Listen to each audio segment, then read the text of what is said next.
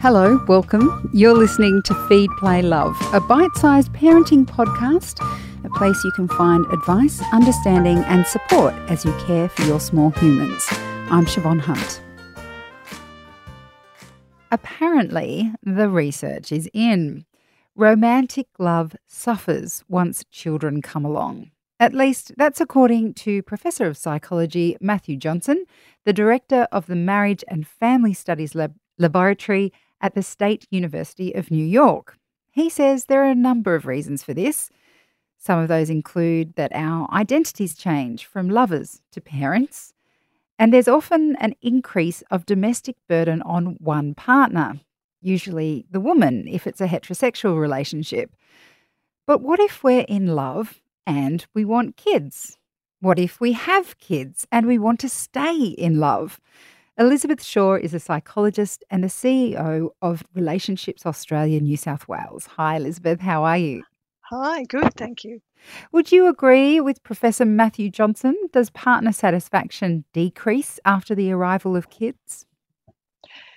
Look, I think it can in the period after the arrival of the baby because, in fact, that can be an incredibly intimate time. It may not be romantic in the way that we often think of romance, but it is often, if, if this baby is very wanted and uh, both people have been looking forward to the baby's arrival, it's actually a really lovely, intimate time where couples circle the wagons, you know, and just want to sort of stay home and stare at what they've created, you know. and so, and and you see that in in early photos. You know, you you actually can see how in love they are with each other and also with children. So those are often the shots that you see. But as the weeks turn into months, and after you know the first couple of years, then you know certainly things can get tougher over time once the romance wears off and and also once you have to get back to normal life because you might have both taken time off for a period from work uh, and if one returns to work things change a lot well, let's go through a few of the common pain points that you will see in any Facebook feed about parenthood. Mm. And mm. perhaps if you could maybe suggest some ways we could deal with them, that might help. Let's look at the early, early days of parenting when one partner, particularly if it's a breastfeeding mother, is getting up all the time to a crying baby. What's the best way to deal with that? Well, look, I think um, I think you can never prepare for these things because you you sort of know in your head you you want to breastfeed and that that's all going to be doable, and it's only when you're alone in the middle of the night with mastitis that you sort of get the full force of how alone you feel. And um, and so I think there's a there's a lot to be said about how the couple prepares for um, feeding and what their expectations are because where the couple might have agreed or one person um, the the woman has a real commitment to persisting with breastfeeding then it, it also can make if there's a male partner or the non breastfeeding partner feel very left out because what can you do to help? But in fact, the couples who actually say, well, I'd like to share this. I want to breastfeed, but I want to share it. Will consider things like expressing so that the 3 a.m. feed, the other parent can still getting breast milk, sharing the sleeping, but also sharing the bonding. So sometimes the couple that can work together like that from early on can be more sort of fluid and creative. And it also allows the mum to go and get her hair done and other things all become more doable if there's a genuine sense of replacement. I think the other things that sometimes couples do to just feel in it together, particularly if both are uh, at home for a little bit without working, is it may be that the you know the dad if it's a male partner um, goes and gets the baby and, and brings the baby into bed or brings the baby to the mum and then goes back to bed just to sort of feel part of it. But again once you go back to work sometimes just the reality of who's getting sleep and who isn't is tricky. I think the other thing is that if you can negotiate work hours where the non feeding parent can have a late start, so there's a bit of sleeping in, that kind of thing, there's all sorts of ways in which you can feel in it together even if you're not absolutely replacing each other in the task. And I think in that, for me anyway, the missing piece of the puzzle is an absolute acceptance of how challenging this period can be, as in physically, emotionally challenging when you're not getting sleep, when you're looking after a little baby. And yet we kind of expect couples just to muck their way through it because that's what we've always done.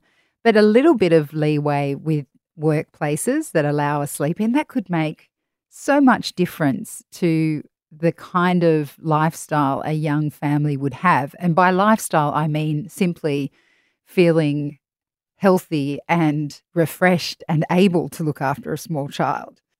Oh, look, absolutely. And I think, you know, particularly for men, there's still enough workplaces who who don't engage around that stuff, but also a lot of men who feel that enormous responsibility as the sole breadwinner to not rock the boat.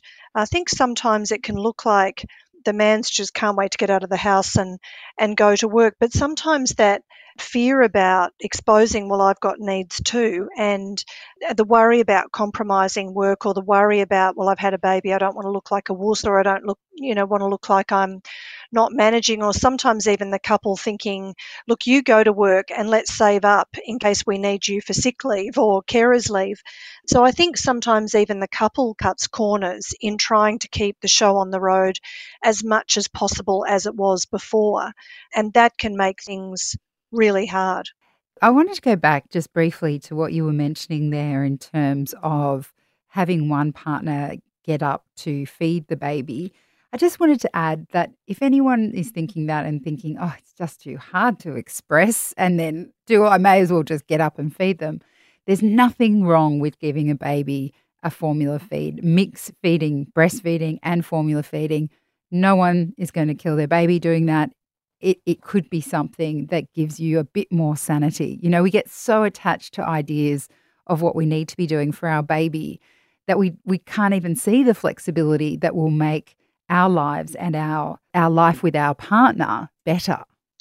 Look, absolutely. I think one of the worst things that, that we do is we somehow enshrine better and worse parenting, you know, um, and it starts from the so-called natural birth compared to what is what is everything else, you know, like any other mm. kind of assisted delivery is seen to be then unnatural. The same happens with breastfeeding that any consideration that for our family or for whatever circumstances, including being unable to feed, becomes the, judgment of women who, in fact, haven't stepped up, are being selfish, and it becomes almost like a, a, silence that you're not allowed to mention what if I'm doing this swapping a formula feed for or even entirely moving to formula. I think this is really hard for any parent who needs or wants to formula feed their babies that um, that they have to wade through a lot of judgment. So that's where as a couple being strong in your own views and making sure you get support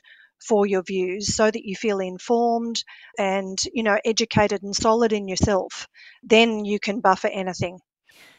Let's talk about another pain point that seems to start once the baby's born and just keeps on going and that is um, when the domestic burden might fall more on the shoulders of the stay-at-home parent than the one that is at work so that means that they're doing the majority of the child rearing, but also the cleaning, cooking, and otherwise running of the household. Uh, that can cause a lot of resentment. And I'm wondering is there a way of managing or dealing with that that won't lead to resentment? Look, definitely. Um, really, really clear discussions about it are critical, and that these are not a set and forget conversations that you you need to revisit them regularly over time depending on circumstances. And even if you have upfront agreements to know that that doesn't mean on any one day or week or month that they may um, need to change. So in some ways it just is sort of makes intuitive sense that if someone is more based at home if they can get a bit more stuff done that needs to be done as a family, there can be more family time, you know, later. So it kind of makes sense about that. But therefore, couples who have often been very egalitarian prior to having children fall into this arrangement which makes sense. The trouble is that couples don't revisit it and it becomes the norm from then on because if that parent then goes on to work part time, does the same arrangement exist that well you're home more so you can still maintain the lot and so couples don't stop and recalibrate the arrangements. Um, the other thing that is a common problem is that too much is put on to the topic of your home. So maybe you can do more things. And it's amazing how much women buy into this, that um, it's not just maybe doing the general domestics that anyone has to do, like the vacuuming or clean the bathroom. They're often doing things that would ordinarily be shared or given over to one's partner, for example, ironing his shirts. You know, things like that, which which are not family work, they actually are things that he could be responsible for. Or, for example, when everybody's home, you could still share who cooks. Um, so that's the trouble with domestic work. For women over generations, domestic becomes every single thing that happens in the house rather than saying, well, what do we consider general family work? And what is, in fact, your responsibility to maintain as a grown up? And what can I still count on on you to do. So it still may be that one's partner picks up their own dry cleaning on the way home, like they always did before children, things like that, and you still help each other out as favours. But it's making sure that the transfer of responsibility isn't sweeping too much into the same pot and that you don't just get stuck doing that forever after. Mm. Um, I think too that when you're both home, you should move into, well, now everybody pitches in, as opposed to, well, I'm home, my work's finished, but yours keeps going. Yeah, and I imagine that this is um, a big problem now that a lot of partners are both working at home, and yet you hear, even though both partners are working from home, that the domestic load is still falling in heterosexual relationships on the shoulders of women, which is quite interesting because you think, well, you're both there. You can both throw on a load of washing. Why is it that she's doing that? Or why is it that she's doing the homework or the homeschooling? It, it sounds like, in some ways, working from home made things more equitable. And in other ways, it made it um, just as bad, or if not worse, before lockdowns. Well, that's true because not only did the work continue, but you know, again, that's about couples not stopping and using the changed circumstances for a conversation. So I think on the one hand, things just sort of carried on, but the other thing is the household work got greater because everyone was home, so there was more mess, more shopping, you know, and so it's a problem in in volume. I think too that women can get very stuck in not knowing how to change the situation. And of course, you can't always single handedly. But I think, unfortunately, women will often get caught up in doing it resentfully and then complaining, mm. and um, then can get tuned out. Oh, there goes mum again, banging on about that same old whinging kind of thing, and which is deeply offensive and, and upsetting. But I think that's about sitting down and saying, look, we find ourselves in this changed circumstance, or I've now got a full time job, or I just realize I need this to change, or, you know, it's the weekend to like pick anything and say, it's time we had a look at this. And the other thing that couples often do is just get stuck passing the hot potato between them and don't notice that kids can be part of a, a family plan.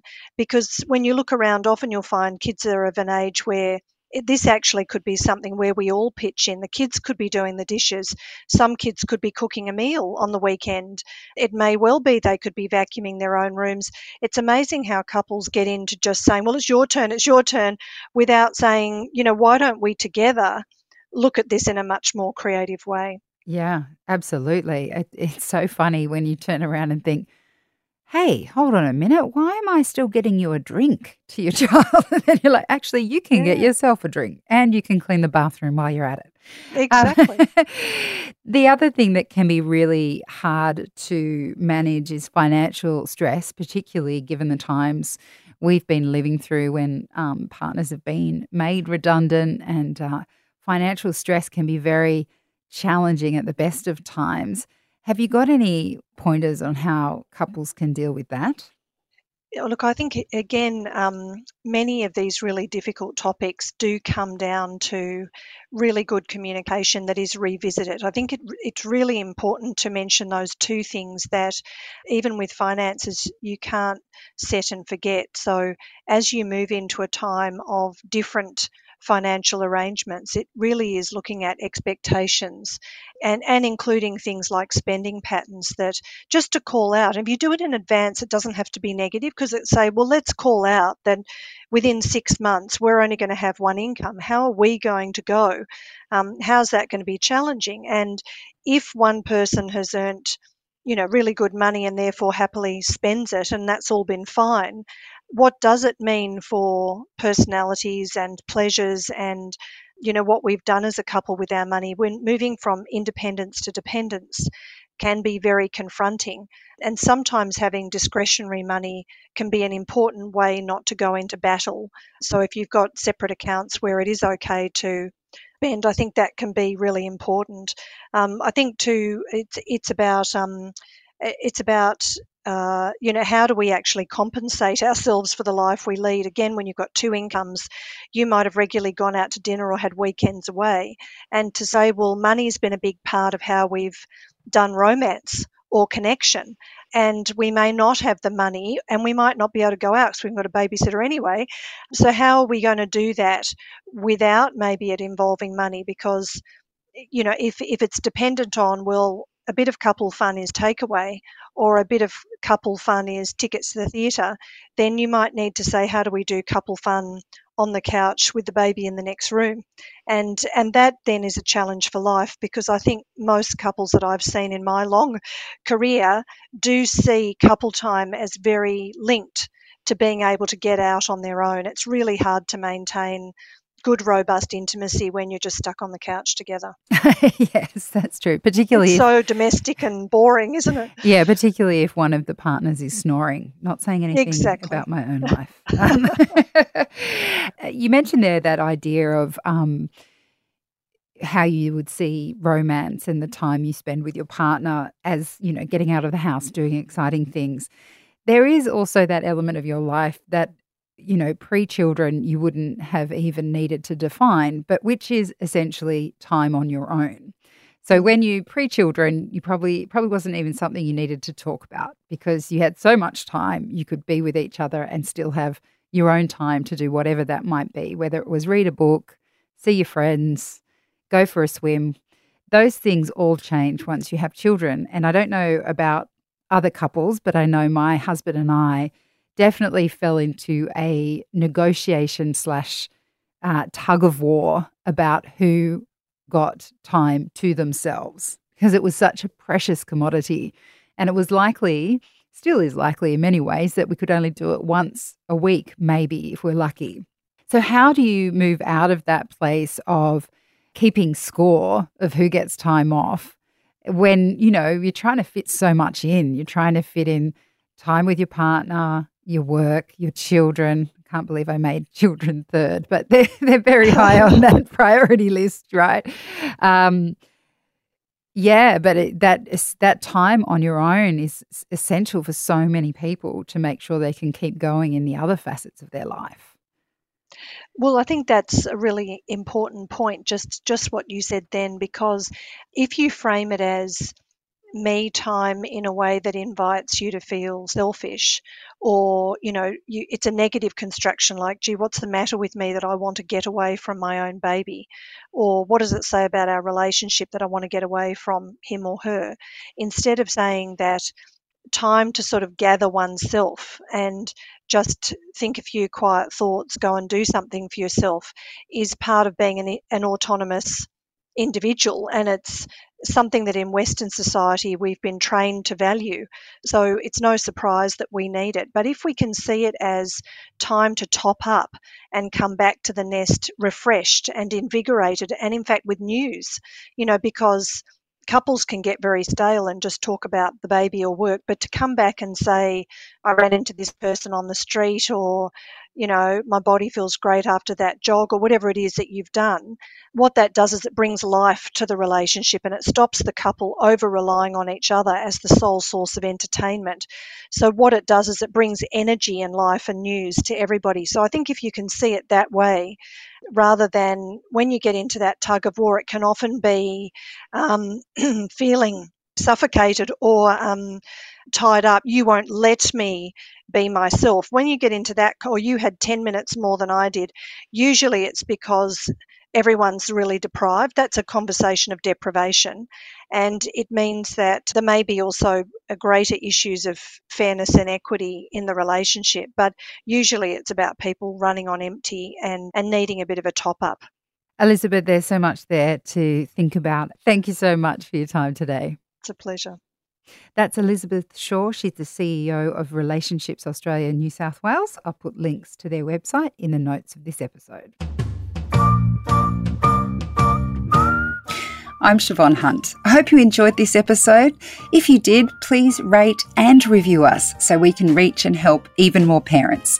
And if you have a topic you'd like me to cover, send your email to feedplaylove at theparentbrand.com.au. See you next time.